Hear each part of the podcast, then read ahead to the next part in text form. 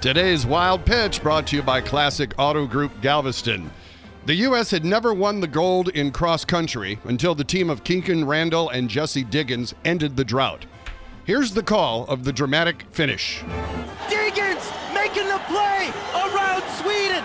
Jessie Diggins to the line. Yes! And it is Jessie Diggins Keep in mind that this is cross country skiing at the air, virtually almost walking across the finish line. it's the most exciting call for the slowest sport ever. That's today's wild pitch.